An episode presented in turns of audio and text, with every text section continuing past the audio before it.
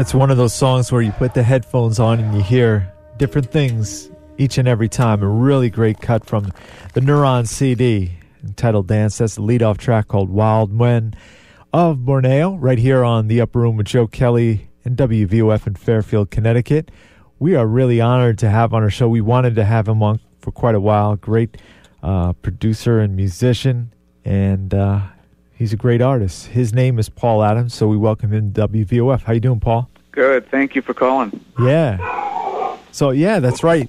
You you got pictures of your dogs on your website. So how many dogs do you have right now? I have uh, two dogs, mental health dogs, uh-huh. and uh, they're they're great companions. They have a lot to teach us about simplicity and not sweating it. Right, right. So uh, how how about cats? Any cats? Yeah, I do. I have a I had two, and unfortunately, Rust Blacker didn't make it. So I've got a rusty cat that uh, actually the dogs found the cat out in the woods. Oh. It was probably on its last hour. It was just a skin and bones little thing, and Annabelle found it, and thought, well, we'll take it home, and we kept him. Now, uh, Paul Adams is with us and uh, his group, the Neurons, and you've got so many different uh, great things happening on this record. You know, we were talking off air about Wild Men of Borneo. Uh-huh. Uh, something with the flute happened recently? Oh, this weekend I was playing somewhere and I I made an error in my stepping, and I stepped on the flute that I used in in Wild Men of Borneo and smashed it up.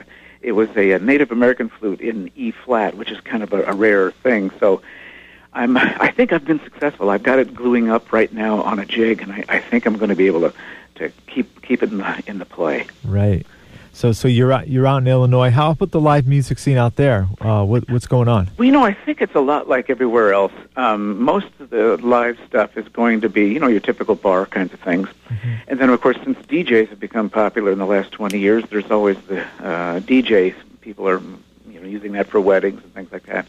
But I think the the kind of stuff that interests us is twofold. Um, course, my the guy I play in the Neurons with, Dave Hoffman, he does a, a regular jazz gig teaching at a few universities, and and uh, he does a regular Friday night thing, which for your straight ahead kind of jazz. Mm-hmm. And then for the unusual stuff, most of the time we get work is in for unusual kind of uh, art openings, that kind of a thing, colleges, uh, something that's really eclectic uh, like that. You know, it always it's always accepted well, but it's when you call somebody from out of town saying, "Here's what we do," it always sounds a little bit strange to them. But then when they hear it, they go, "Well, this is interesting." Yeah, yeah. So, so we ought to give uh, respective websites to the members of Neurons: uh, pauladams.org and davidhoffmanjazz.com. How, how'd you guys wind up meeting? Dave was was playing in a comedy club uh, a long, long time ago, and I had left. I heard his playing, and he was incredible. And so I introduced myself, and we kind of became friends from there. We started recording a little bit together. Uh, he played uh, trumpet on my first album, Various Waves. And then uh, we started playing live, and uh, then Ray Charles called him up on the phone one day and surprised him and said, "Will you join the band?" And he said, "Yeah." So the next the night the next night he was in the Hollywood Bowl, uh, holding down the solos, which was kind of cool. He had to borrow somebody's tuxedo to to wear at the gig. Uh huh. Yeah, so he so he did that, and he came. He he makes his home in Illinois too. Yeah, he does. He lives in an old church about 20 miles outside of town, uh, near an apple orchard. Uh huh. So as a matter of fact, I just just was there yesterday and picked about two bushels of apples from the from all the trees. Right. Great to have friends like that. Mm-hmm. yeah. So the neurons, you also can get the CD at cdbaby.com, and you've got a, a backlog of, of great CDs as well, right? I have uh, six titles, and Dave's got uh, six titles. Mm-hmm. And yeah, most most of our sales do come from Amazon.com. Uh, CD Baby is always a good choice, but the digital download sales have been kind of interesting, and I think that those are fueled by people like yourself, uh, XM Radio, Sirius Radio, Music Choice, uh, and the satellites that that really you know say, hey, here's something playing right now, Right. and you're able to look and see who it is immediately, and you're able to go over to the computer and press a few buttons and find it. So it's a whole new way of uh, reaching the public and of selling your work. It's, a, it's an exciting new paradigm. So so you've been noticing a big big change the last couple of years with the digital downloads. Yeah, Yeah. I have been, and of course, big change in, in our BMI royalties, mm-hmm. BMI and ASCAP royalties because of that. But the exciting thing is that it's such a cool way to meet people. Um, MySpace.com is another uh, resource for meeting great musicians. It's not a place that sells music very well, but um, I've met some of the best players that uh, I've had a chance to work with and got in the world there. It's just amazing. So, so why don't why don't you give out your MySpace? Because I know you got a couple for, for the band and yourself. Uh, yeah, mine is just real easy. It's just pauladams.org, or uh-huh. you could just Google the name. Right. The MySpace, we have a, number of different. We have uh, the Neurons, which is MySpace slash, my excuse me, MySpace dot com slash the Neurons. Mm-hmm. And then I've got a couple of my own, and I have a flute meditation site there. I kind of do a separate gig where I'm using just really uh, ambient kind of music and flutes, uh, and I use that in the mental health field, mm-hmm. and also uh, it seems to do well, like with massage parlors and that kind of thing. So I've got like right. a, a flute site where people can just go to MySpace and listen to it, and the links are all on the pauladams.org site. Mm-hmm. So we're going to get into another cut from Dance, and this is from the Neurons, featuring uh, our special guest right now, Mr. Paul Adams, and his buddy Dave Hoffman. Uh, Spanish Horizon. Tell us, tell us about the guitar that, that you work on this record with. Um, the guitar that I play uh, usually is what's called the drop thumb uh, American fingerstyle guitar. This is a little bit different. This is more of your Spanish kind of approach, and we wanted to use that with some really interesting kind of uh, hip grooves that we were getting out of some percussion. And so it's kind of a mixture of jazz improvisation and the romance that kind of a Moorish and flamenco type of guitar thing. All right, we'll give it a listen right now here on the Upper Room and WVOF. This is uh, the Neurons, Spanish Horizon. From the Neurons, that's Spanish Horizon here at the Voice of Fairfield, WVOF.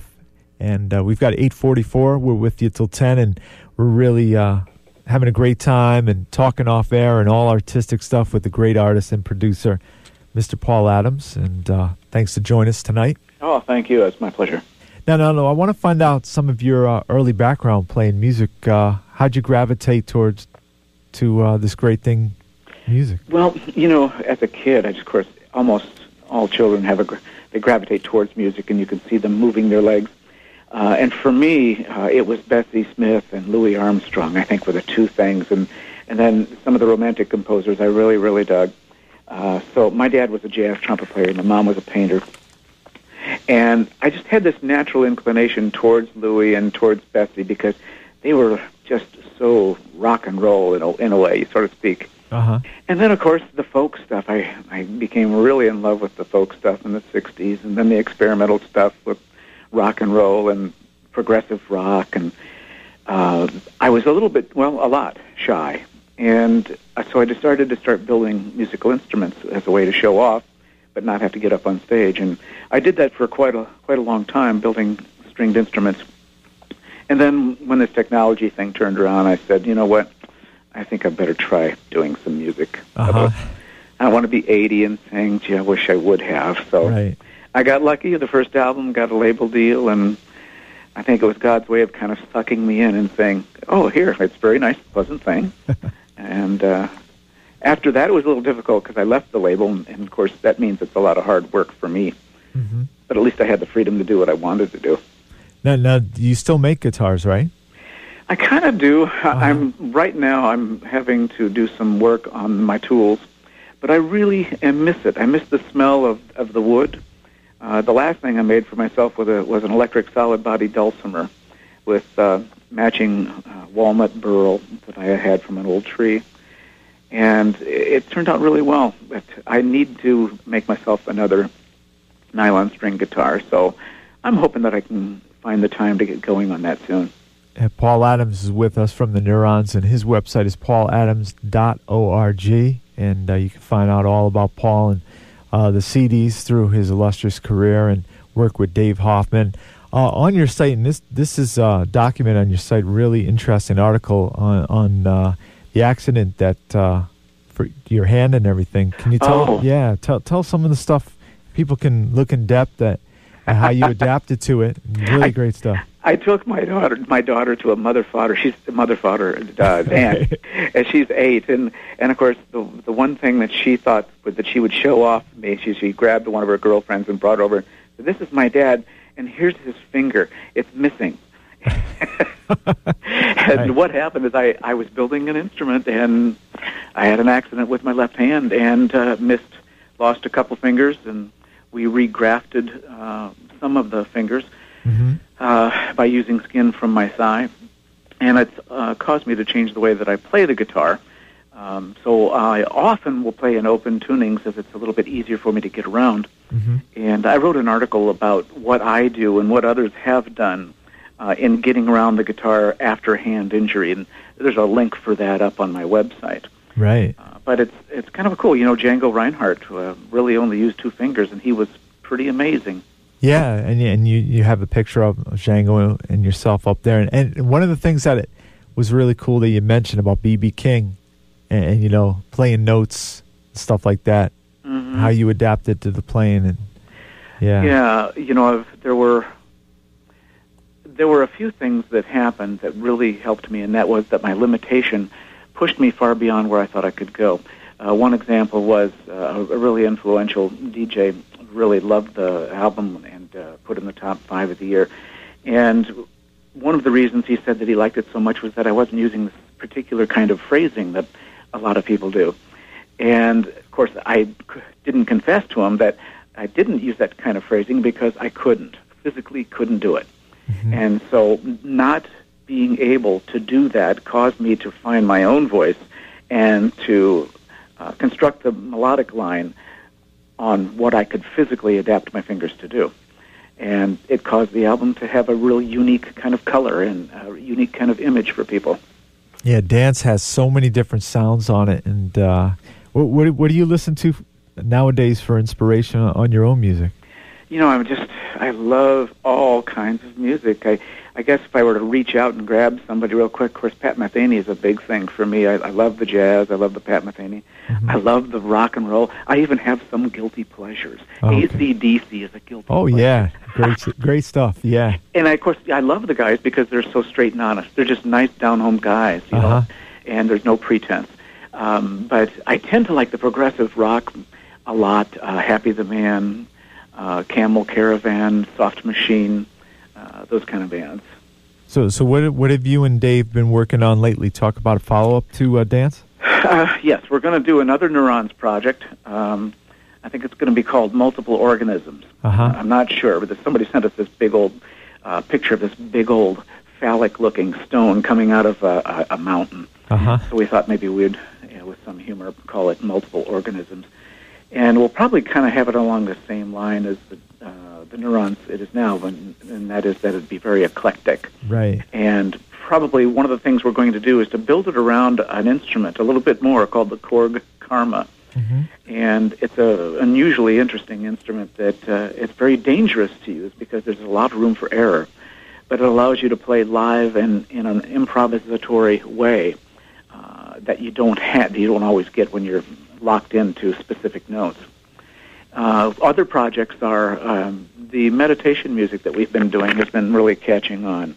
So Dave is finishing up one of his projects, and I'm going for a second sort of Native American flute album that kind of caught on. And uh, I, I think that it's really nice to offer some peaceful music uh, today because uh, today isn't it's very peaceful. Yeah, exactly. We need some peace. Right, right. Um, you know, we're, we're going to go out with a track, the Pixelated Irish Groove, and it features who, who are the Eagle Ridge Singers? I was uh, at an Indian powwow, and a lot of these Native American guys, they just love to sit around and sing the old songs. And of course, the musical structure of Native American music is a lot different than, than ours. You know, it doesn't really have that same melodic, recognizable uh, approach. And I was taking pictures of them, and I didn't know that my camera was also recording audio at the same time. And when I got home, I found these really neat Native American drum grooves that these guys were singing and, and playing the drum to. So I thought, well, that's cool. Why don't I put it in the computer and try to match it to something that uh, I can do around it musically? And so we integrated that, into uh, a song called uh, uh, Miles Red Cloud, Mm-hmm. which was kind of a, an ode to the Native American stuff and an ode to uh, uh, Miles Davis as well. So those old guys with the drum circles, they there's something really spiritually interesting that, that they seem to conjure up when they get really going, and they gave me permission to use the uh, the tracks, and so that's I put it on the uh, the uh, Neurons album, Dance. Uh, we're going to listen to it right now, and if you missed out on this uh, interview, we'll be airing uh, the interview with additional songs uh, from the Neurons and Paul Adams at uh, upperroomwithjoekelley.com in a few weeks. Sign up for our mailing list. But I really want to thank you Oh, for coming by the show. It's been real nice chatting with you. well, thank you. It's my pleasure. And uh, say hi to David. I will. I'll be seeing him tomorrow. So pauladams.org and Uh-huh. uh, davidhoffmanjazz.com and check out uh, cdbaby.com, also amazon.com for the neurons. And uh, this is Pixelated Irish Groove. Thanks, Paul. Thank you.